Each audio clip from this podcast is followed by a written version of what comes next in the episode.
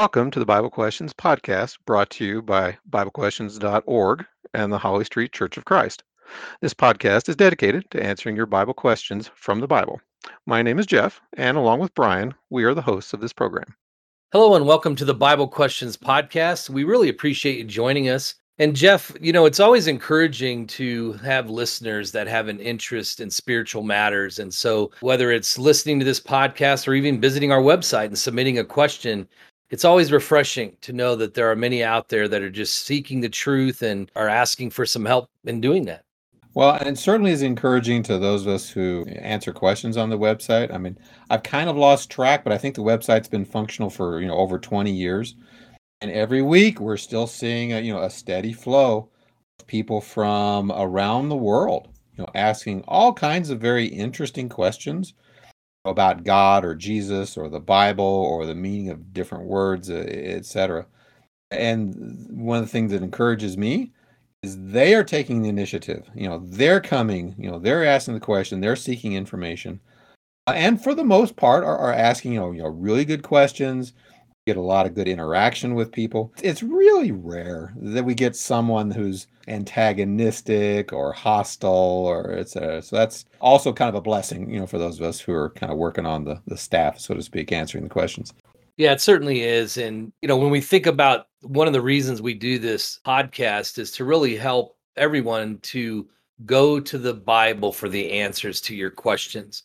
You know, there are literally thousands of religions today, many of which were not only founded by men and women, but who basically adhere to creeds and or you know in some ways they say they follow the bible but they've twisted the scriptures and so really what we want to encourage everyone to do and i know you probably for those regular listeners hear us say this a lot and that is regardless of what jeff and i say or anybody says take notes go to the scriptures search to find out if what we're saying is true or anyone else.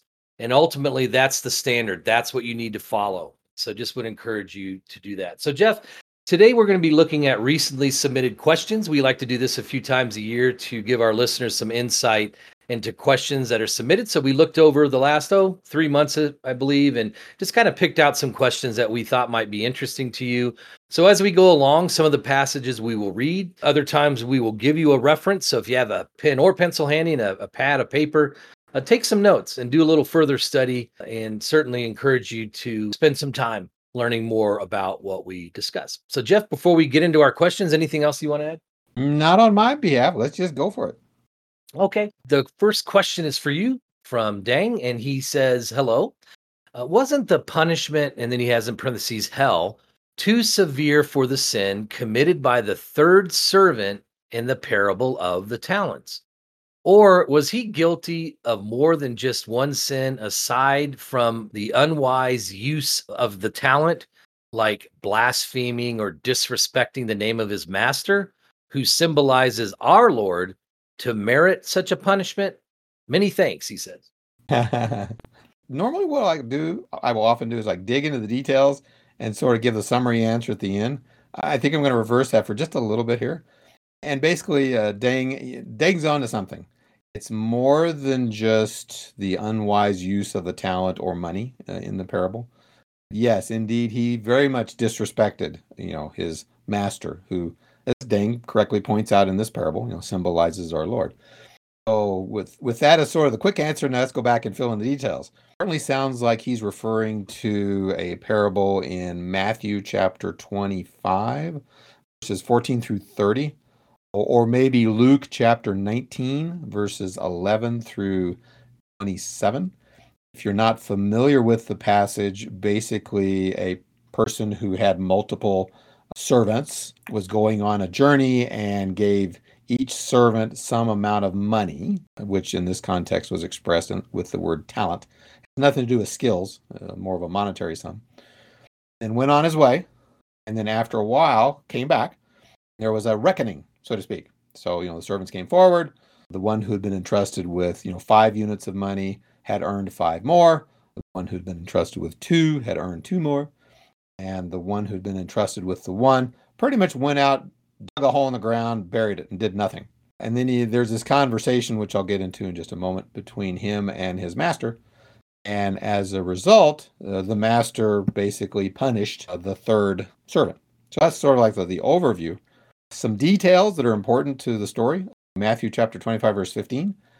To one he gave five talents, to another two, and to another one, to each according to his own ability. So, first of all, we need to recognize that the master, which in this context would be God, rightly entrusted his servants with, this particular case, money, according to their own ability. So, this was not an unreasonable or unfair assessment. It is a very just kind of assessment of their abilities. That's one piece of the puzzle. Second piece of the puzzle, skip on down to verse 24 of Matthew 25.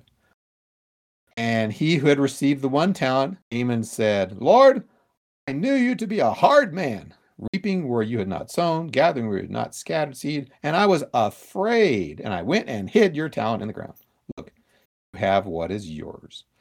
The second piece of the puzzle is kind of a I don't know, an insulting attitude or an accusatory attitude, etc., to go on top of what he had, you know, not done. And then, of course, the third piece of the puzzle, uh, a couple verses later in verse 26, where the master does a righteous assessment and basically tells the third servant that he is wicked and lazy. Uh, verse 30, unprofitable. So you wrap all the pieces of the puzzle together, and yeah, it's more than just him unwisely taking care of his master's money. Also, the underlying attitude, if you will, disrespectful, that resulted in him being punished. And you know, Brian, I think there's probably an important lesson for us today, for you know, self-proclaimed Christians who say we are of Christ, or say we are Jesus' disciple, or acknowledge Jesus as our Savior but not necessarily as our Lord and Master and someone we need to obey on an ongoing basis in order to be faithful. Find anything you want to add to that? Yeah, and you think about, you know, the Bible teaches us about the principle of stewardship, and uh, that might be a good subject for us to dive into someday. But, you know, God has blessed us with so many things one of those being talents and abilities. And he expects us to do the best with what he has given us and be good stewards of those talents. And certainly, as you said here, the talent, of course, is talking about money, but you know, he gave each one according to his ability. And so I would just encourage our listeners to think about the fact that what God's really asking you to do is to find out what abilities you have and use those to the, the best you can to do the good works that he created us to do. And so, anyhow, kind of a secondary lesson there, right, Jeff? But connected to this pair. Very good. Okay, on to the second question, and this one's for you, coming from Kendra. And it's a little bit of a lengthy one, so kind of bear with me. Before God created man, he knew about the fall of man and that most people would end up in hell, as described in Matthew 7, verses 13 and 14. So I do not understand how a God of love go ahead and create people he knew would end up in hell. I couldn't do such a thing, and I'm a sinner. I mean, it's kind of like bringing a deformed, mentally challenged baby into the world.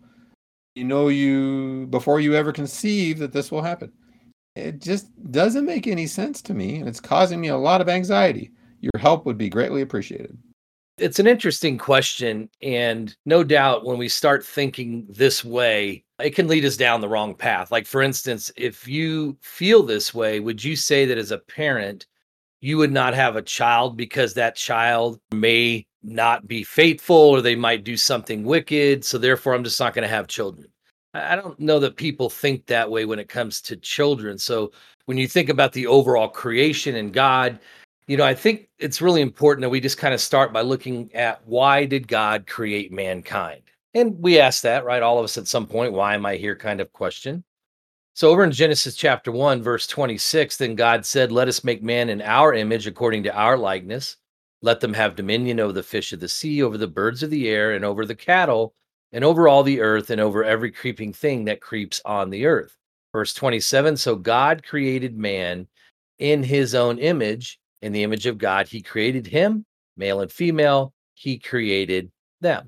So we see here, first and foremost, that God wanted to create us in his image and he wanted to give us dominion over everything on the earth. Verse 28 then goes on to say, God blessed them and said, Be fruitful and multiply, fill the earth and subdue it, have dominion over the fish of the sea, over the birds of the air, and over every living thing that moves on the earth. So God also created man that he might be fruitful and multiply and fill the earth as he mentions there. So we can get some more information about why God created mankind. Jeff, if I could get you to read Ephesians 1, verses 3 through 6, where God gives us some additional information. Okay, so Paul writing to the Ephesians, of course, uh, via the Holy Spirit.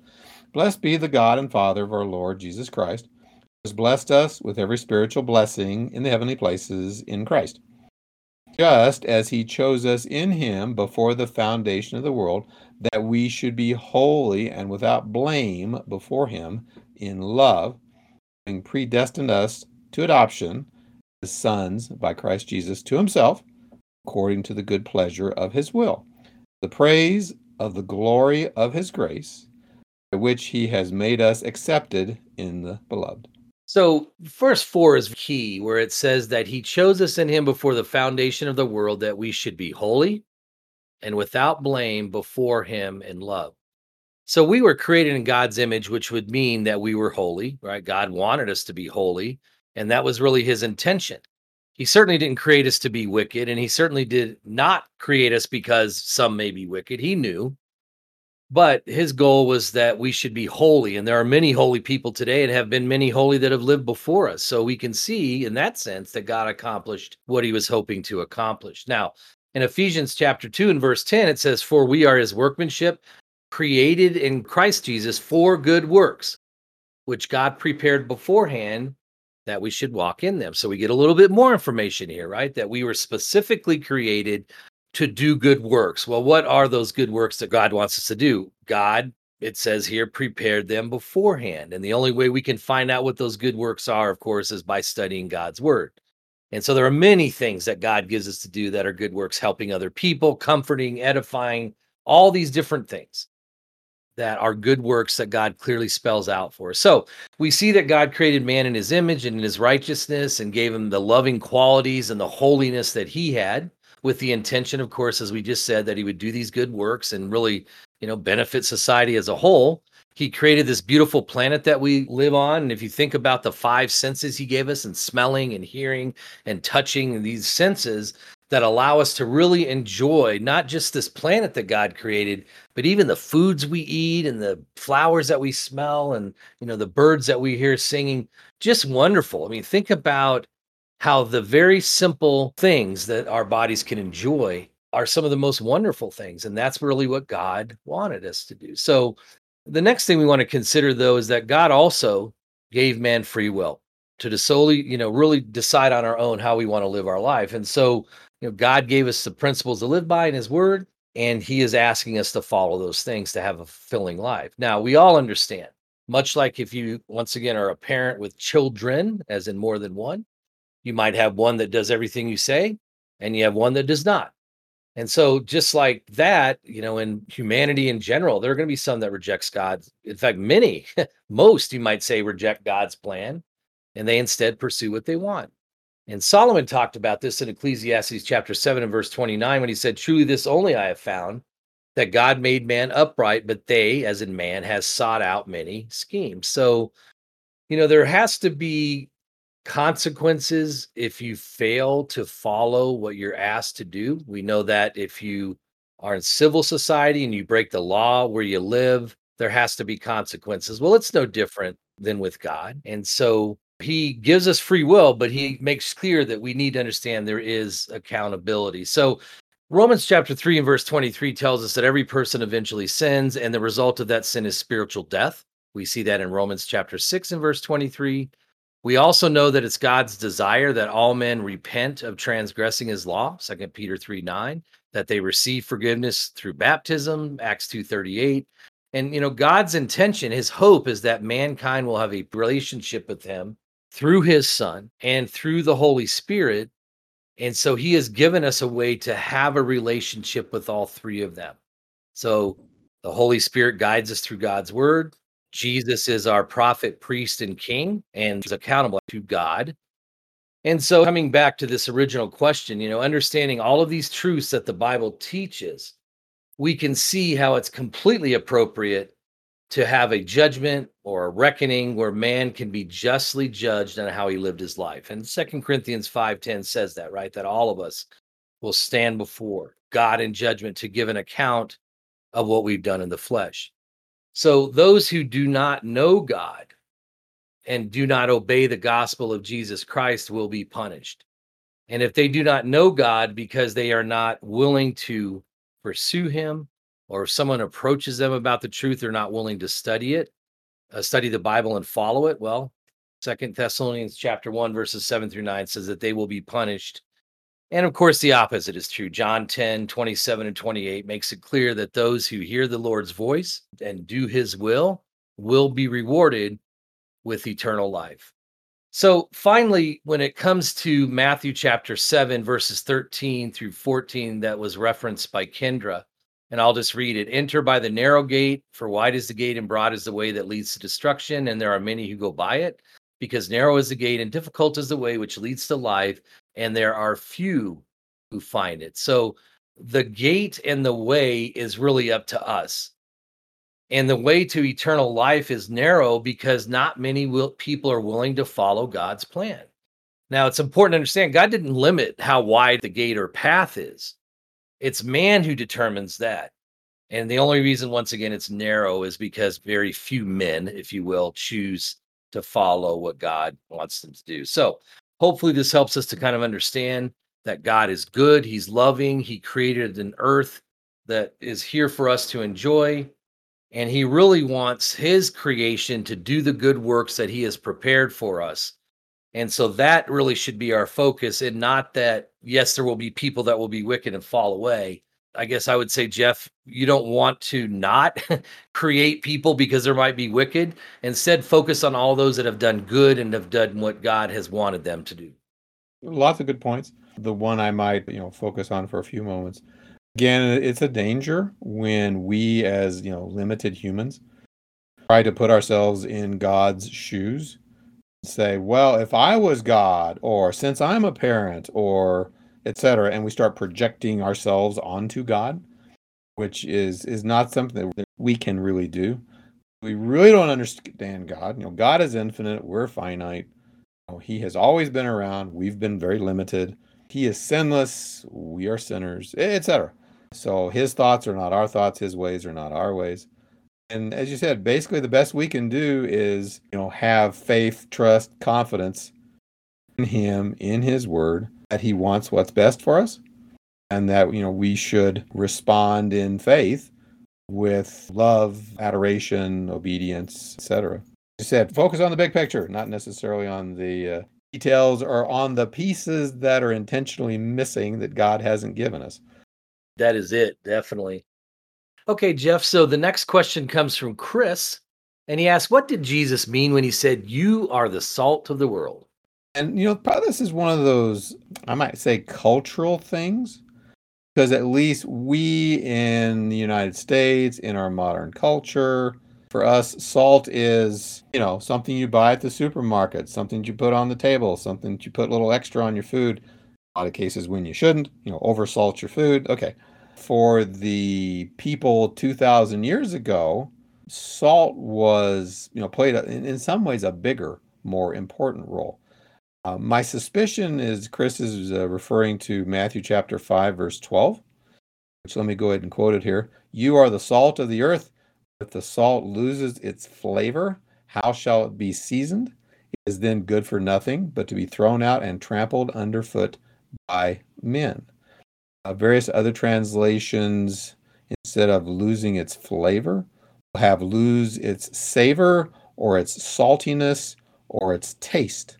Based on a little bit of research I did, not only with you know modern times but especially ancient times, salt uh, is a very important compound, a, a very useful, a very necessary compound, and basically kind of serves two key purposes.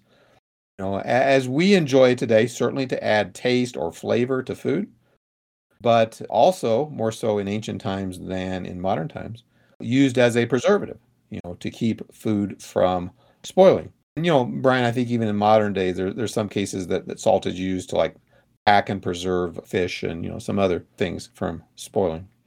So If you sort of take that physical aspect of salt uh, as enhancing taste and flavor as well as preserving, and you bring that over into the spiritual or figurative realm and start applying it to faithful Christians, then yeah, faithful Christians are also to exert kind of a positive influence on this sinful world. Kind of likewise in two ways. You know, one by being, you know, pleasant, reasonable, personable, kind, thoughtful, you know, sort of adding, you know, taste and flavor, if you will, to life or, or to the people we encounter. Uh, but also in the sense of uh, as a preservative, you know, trying to influence people to be saved, to be spiritually preserved, if you will. And in fact, even in the same context of Matthew 5, if you keep on reading past verse 12 to verse 16, Jesus uses a very similar analogy with that of a candle on a lampstand uh, in comparison with Christians. Uh, verse 16, let your light so shine before men that they may see your good works, glorify your Father in heaven. A very similar thought in terms of influencing others. Brian, anything you'd like to add to that? No, good answer. And I really appreciate focusing on that cultural element because no doubt there are certain things that we read in the Bible that don't immediately resonate with us, right? Because our culture is different. All right, true. Okay, your turn. So Baseo writes in if we have a desire to commit a certain sin, resist following through with it, are we still guilty of that sin because it is already in our heart? We might as well commit it. Or does resisting that make a difference because we refrained from committing that particular sin and we are living as Christ ordered, you know, not to sin anymore? Here we have temptation to sin and resisting, not following through. It's kind of a nuanced question, Brian. So, how would you respond?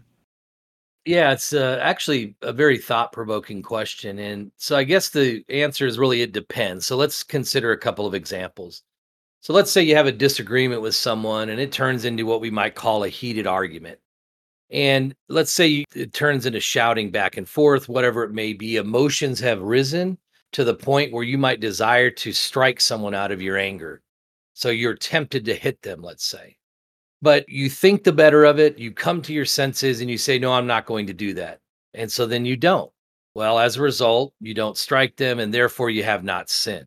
Another scenario you see a physically attractive woman walking down the road and she is dressed immodestly and by that i mean she has uh, you know skin exposed parts of her body exposed now instead of looking away to resist any potential temptation you instead stare at her and think about committing fornication with her now even if you do not follow through with the physical act of fornication you are still guilty of sin because as Jesus said in Matthew chapter 5 and verse 28, whoever looks at a woman to lust for her has already committed adultery with her in his heart. So I guess I'm saying it depends on the scenario. In some cases, yes, like this that we just talked about, absolutely is a sin. In other cases, just because you had the thought and you did the right thing and turned away from it, that would not be sin. And so we have this wonderful promise from God that we will never be tempted more than we are able to handle. And in First Corinthians chapter 10 and verse 13, it says, No temptation has overtaken you except such as is common to man. But God is faithful, who will not allow you to be tempted beyond what you are able, but with the temptation will also make the way of escape that you may be able to bear it. So think about how wonderful that promise is because no one can say, Oh, I couldn't help but uh, commit that sin. No, the Bible says you're always going to have a way of escape. So going back to the example of the two people that get in an argument. Yes, you might have wanted to hit that person, but God said the way of escape is to turn and walk away, or the way of escape is to come to your senses and resist that and calm down. And that's what God has promised that he would do. Wonderful promise. So, yes, resisting that sin makes a difference because we build up our spiritual foundation. And some things that used to be tempting to us are no longer because we have a strong foundation.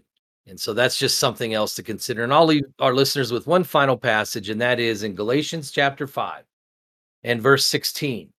It says, Walk in the Spirit, and you shall not fulfill the lust of the flesh. So that's teaching us by saying walk in the spirit, you know, walk according to God's word, which was revealed by the Holy Spirit. And so, in that sense, you're walking in the spirit. And if you do that, you will not fulfill the lust of the flesh. So, therefore, you're going to be a lot less likely to even be tempted in the first place because your focus is on doing what's right. Jeff, over to you. Yeah, lots of good points, and some of them kind of on the subtle side. And what some of our listeners may pick up on is you know there are some sins in the bible that are associated with uh, an activity something you do. There are some sins that are associated with what you say.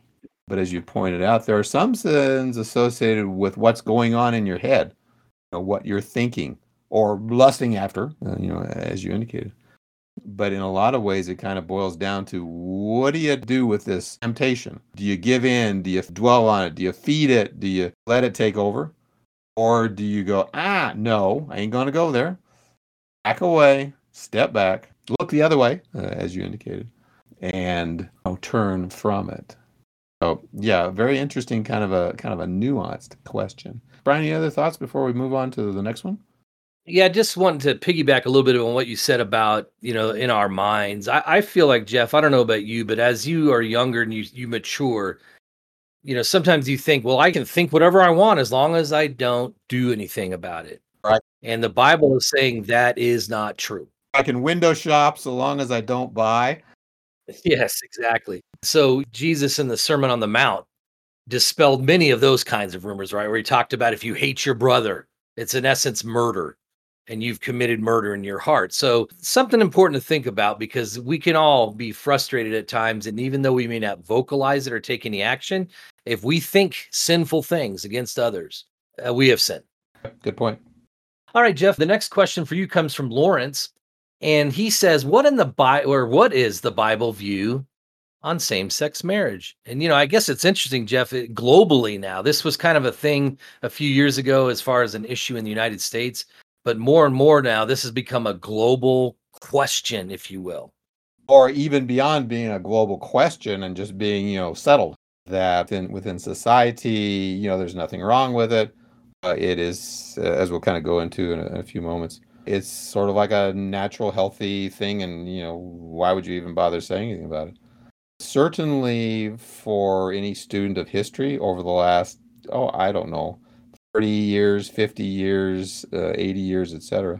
This topic that I'll, I'll sort of generalize as homosexuality has gone from being illegal, according to the law of the land, to something that's tolerated, something that is embraced and celebrated, like as mentioned here with you know gay rights like marriage, or started out as Pride Week, which I think now is a whole month and even being to the point of a, specially protected status in law. Uh, we've also seen practice of homosexuality sort of blossom under what I might call an ever widening umbrella or sexual umbrella that in some ways these days is is loosely called a string of letters if you're not familiar with them uh, but at least the first you know half dozen or so LGBTQ plus, which is sort of like a an umbrella for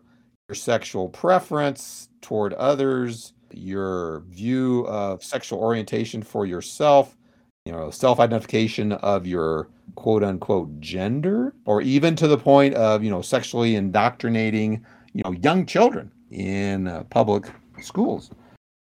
So certainly society has almost completely gone all in so to speak with you know homosexuality and same-sex marriage etc and to be very plain a lot of religions have followed that as well which i'll get into a little bit later on.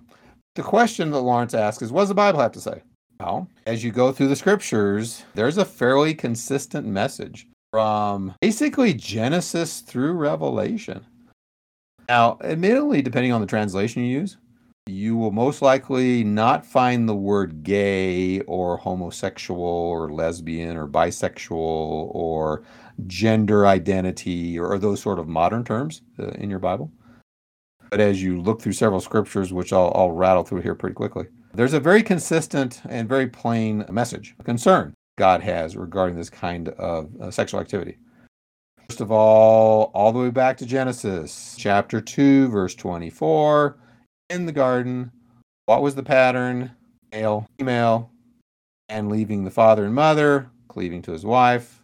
Genesis 2:24. Skip over about 16, 18 chapters to Genesis 18. You'll encounter the first mention of what we would identify as homosexual behavior. Uh, Genesis 18, beginning verse 16, through Genesis 19, verse 29 which is associated with the destruction of Sodom and Gomorrah. Continuing on under the law of Moses, Leviticus chapters 18 through 20, lots of ordinances regarding or regulating uh, sexual activity include prohibitions against homosexual conduct.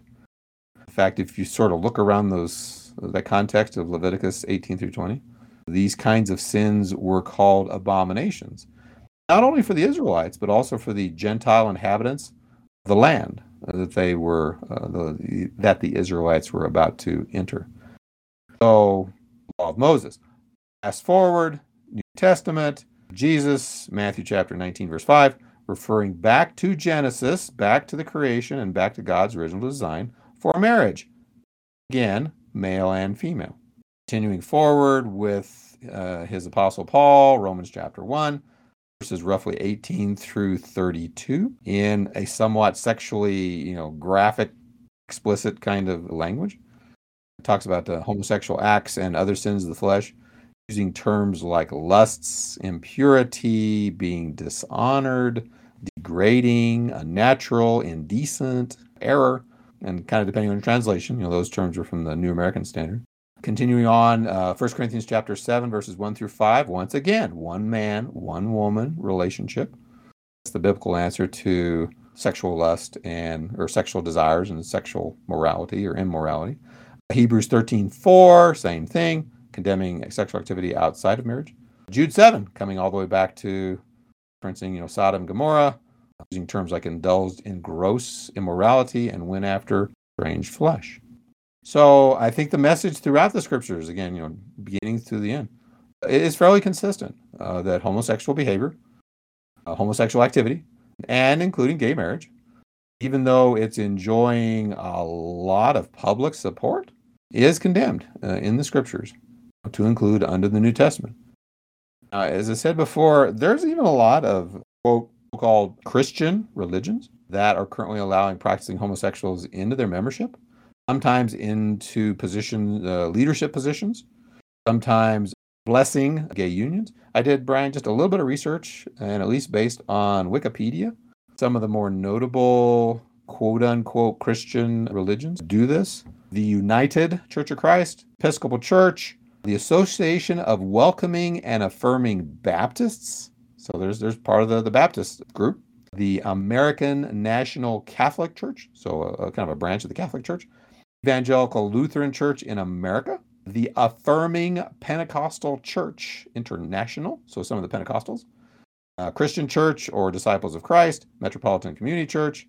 A little bit surprising, there's even a branch of uh, Mormonism called the Restoration Church of Jesus Christ, which allows these kinds of things. Now, quickly to kind of, kind of wrap this up and give just a little bit of balance in case people might come away with the wrong conclusion. Everything we've said certainly provides absolutely no justification for any sort of verbal harassment, persecution, violence against, you know, gays, lesbians, homosexuals, etc. That they like us are all part of John 3:16, God so loved the world. Other point I'll want to make, which a lot of people in our audience who are sort of uh, you know anti-homosexual may not realize that the same scriptures that condemn homosexual behavior also condemn fornication or premarital sex or adultery. So if you're sort of against or speaking out against you know homosexual behavior, just be sure which is consistent with scripture, Just be sure you're consistent and also including under those very same scriptures any sort of sexual activity outside of a sexual marriage between a man and a woman. There you go, Brian. Anything you want to add to that? Yeah, really good thoughts, especially on the language. I appreciate it's taking a little bit of time to talk about some of the terms that the Bible uses. And, you know, I'll encourage our listeners also to look at some of the actual statements in the Bible that go right along with some of those words that Jeff mentioned. For instance, over in Romans chapter 1, you know, in verse 20, it talks about just by looking at the creation, looking at the organization of the universe, it tells us that there is a creator but there are many who will not acknowledge God, they'll reject him. And so they instead will follow things that man create, or they won't believe in anything except themselves, you know, humanism. And verse 24 says, you know, if that's what they want, then God gives them up to that uncleanness in the lust of their hearts to dishonor their bodies among themselves. Verse 24 makes it clear that we can dishonor our bodies. You go on down to verse 26, it says, For this reason, God gave them up to vile passions, for even their women exchanged the natural use for what is against nature. Likewise, the men, verse 27, leaving the natural use of the woman, burned in their lust for one another, men with men committing what is shameful and receiving in themselves the penalty of their error, which was due. So when you read statements like that, and one thing we see, Jeff, in the United States today is this narrative that if you do not fully embrace homosexuality as a lifestyle, then you actually hate and you don't love. Well, that falls into Isaiah chapter 5 and verse 20, which says, Woe to those who call evil good and good evil. Because you can't read passages like this that talks about when men committing sins sexually with each other being shameful you can't overlook the fact that that's what, how God defines it. And so it's not you and I just being against homosexuals. It's God saying you're leaving the natural use of what I created, and that is a man and woman to be able to have children and have a family and those kinds of things. And you've turned it upside down. So that's fine if you want to do that, but understand it's shameful. So I, I, bring all this up, Jeff, because some people more and more, as you just pointed out, right, all these different religions that are now embracing homosexuality, they can't explain away verses like this because it makes it very clear that it's shameful. And so I just want, you know, once again, our listeners to go to the Bible and see what God has to say and tune out the noise of the world because that's not what's important. Following God's what's important. Oh, and I think you make some good points that probably bear repeating to some degree. And that is, first and foremost, you can't just go along with the world. Wherever the world wants to go, you can't just go along with them. Secondly, just because something is legal doesn't make it moral. You know, third thought, just because a religion endorses something doesn't make it right. Again, we got just because they claim to be Christian, following God, loving God, etc uh, you got to dig into the scriptures and compare what they're saying or doing or practicing with what the scriptures really say. And the last point I'll kind of make is it's, as you said, it's becoming, I'm not certain how much further it's going to go in this direction, but somewhat hostile for people to say the kinds of things that we've been talking about today, labeled as hate speech, labeled as discriminatory, labeled as being homophobic, labeled as you know any number of different uh, labels. And in some cases you know civil actions have been uh, carried out against you know people expressing their faith particularly if they're like business owners etc so we we kind of live in perilous times when trends are unfortunately somewhat negative. Regardless of the trends regardless of the circumstances or modern cultural changes you go back to the bible a lot of cases it may still say nope it's still wrong. It was, you know, it was wrong thousands of years ago in Genesis. It was wrong 2,000 years ago at the time of Christ. It's still wrong 2,000 years later. Nothing. Anything else, Brian, before we move to the next question? Uh, no, let's go ahead. Okay, okay. All right, so you get this one from Steve, which is kind of a thought provoking one. When you see Christianity as levels, what is your description of someone who is in quote unquote basic Christianity intermediate Christianity, and finally, advanced Christianity. Yeah, it is interesting. I can't say that I've been asked a question like this, but it's fine. It certainly makes sense to say you know, are there differences and what are there? And certainly I could give my own opinion on what these levels would be, but I think we would all agree it's subjective. You know, you might have a completely different opinion, right? Those who are listening might say, you know, I think there's actually four levels. Well, well, what does the Bible say? That's the key here, right? And fortunately, the Bible does give us a distinction between at least two levels, if you will, and that is those who are spiritual babes, if you will, like those who are new converts or those who are what we might call immature Christians and then those who are more mature. So that's kind of the distinction the Bible makes. And let's look at a couple passages that illustrate that. So over in Hebrews chapter 5, beginning in verse 12, here the Hebrew writers rebuking the brethren there because they have been Christians long enough where they should be spiritually mature enough to teach others, but yet they weren't able to because they were ignorant of the truth. So here the Hebrew writer says, beginning in verse 12 of Hebrews 5, For though by this time you ought to be teachers, you need someone to teach you again the first principles of the oracles of God. And you have come to need milk and not solid food. Goes on to say in verse 13, For everyone who partakes only of milk is unskilled in the word of righteousness, for he is a babe. But solid food belongs to those who are of full age, that is, those who by reason of use have their senses exercised to discern both good and evil. So when we learn the truth, it's one thing to learn what God wants us to do. It's another to actually put it into practice and gain that experience and wisdom that's related to the knowledge that allows you to become more mature. Now, over in First Corinthians chapter 3, we see Paul here rebuking the church at Corinth and he says in verse 1 of First Corinthians chapter 3, and I, brethren, could not speak to you as spiritual people, but as to carnal, as to babes in Christ. I fed you with milk, Paul says, and not with solid food. For until now you were not able to receive it. And even now you are not still able, or still not able. For you are still carnal. For where there are envy, strife, and divisions among you, are you not carnal and behaving like mere men? So Paul here is really powerfully expressing to them that first off, they also shouldn't be babes in Christ. And a lot of what's holding them back is that even though they may be knowledgeable of the truth, they are allowing themselves to be filled with envy, strife, and divisions, which is a sign of spiritual immaturity. So, you know, it's important for us to realize that, you know, these are some real obvious things about spiritual maturity, but it's not as cut and dry as are you a babe or are you mature?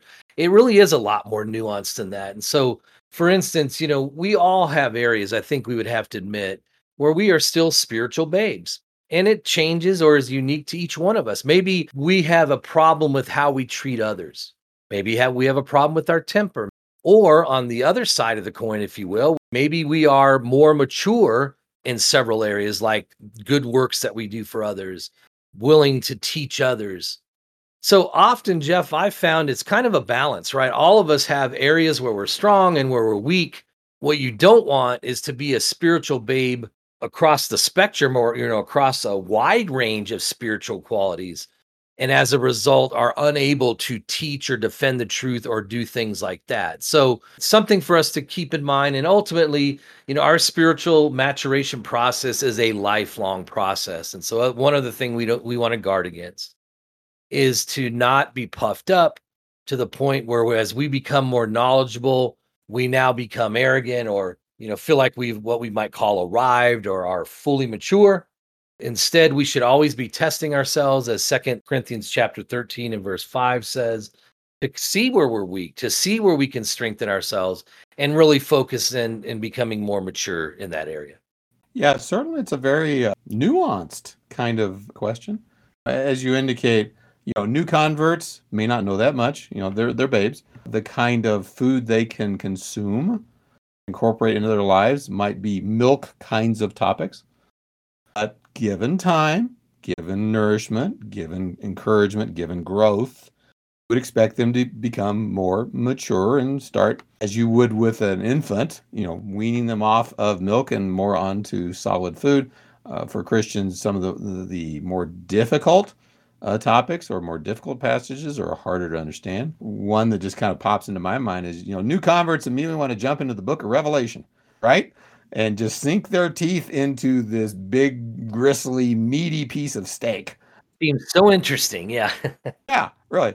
When really, no, no, let's go back and let's do some basic stuff first before we get into that. The other thing I just might, you know, toss out there for consideration is kind of depending upon how spiritually mature you are, might have along with it some degree of wisdom and how best to engage a situation or a person or better ways of withstanding uh, temptation or you know greater levels of uh, self-confidence and you know dealing with others etc so yeah kind of a lot of uh, uh, uh, you know nuanced so to speak uh, aspects to this concept of going from being a babe to being a more mature wise, seasoned Christian who's had his you know, uh, senses exercised to discern between good and evil, to quote a scripture.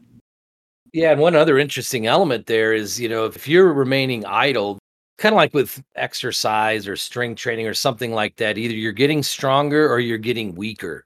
And I feel like spiritually, the same thing can happen. You might be strong in an area, but if you stop studying, if you stop applying, you become weaker. And you could go from that mature individual to a babe in the sense that you're not reminding yourselves of that you're not growing stronger therefore you're growing weaker. So anyhow. Well and i liked your reference to it's, it's not a process that's across the board. I'm, I'm thinking like you know video games. You don't reach level 16 across all aspects of your life so to speak and some you might be less mature some you might be more mature. There's some areas you're weaker in there's some areas you're stronger in. You want you know as we would in any like in sports or business or whatever you, know, you want to play to your strengths while you're building up your weaknesses. So there's kind of that aspect as well. So brian looks like we're kind of getting down near the end of our time. Anything else you want to add? Uh, nope. Hopefully our listeners found it uh, helpful to get a sense of some of the questions that we get so we always like to be able to share that I appreciate that, Brian. And for our listeners, like we always try to do at the end of our podcast, give uh, you references back to our website at biblequestions.org, where you can dig into a lot of resources that we have online that are free for your use that are in the form of articles, uh, answers to previous questions, etc. A lot of them are in our topical index, uh, our A to Z topical index.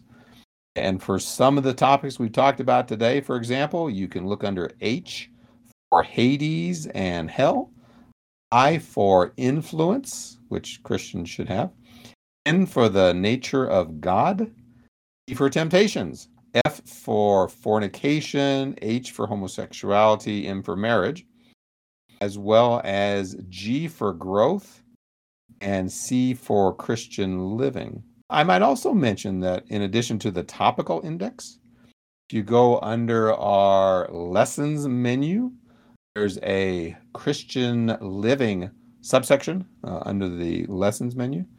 Will take you to even more material, which is more of like a class lesson style. Uh, as opposed to individual articles and answered questions. So, lots of material, lots of scriptures, and always we would encourage our listeners to dig into it and look through your Bible, study the scriptures, and inform your life to do the kinds of things that God would have you to do in order to be faithful. Thank you for listening to this edition of the Bible Questions Podcast. We invite you to visit our website, BibleQuestions.org, where you can submit a Bible question to be answered. And you can also search archives where we have answered several hundred Bible questions over the years. Our website also has a host of free Bible study material, free correspondence courses, as well as sermons and a host of other material. Please stop by and check it out.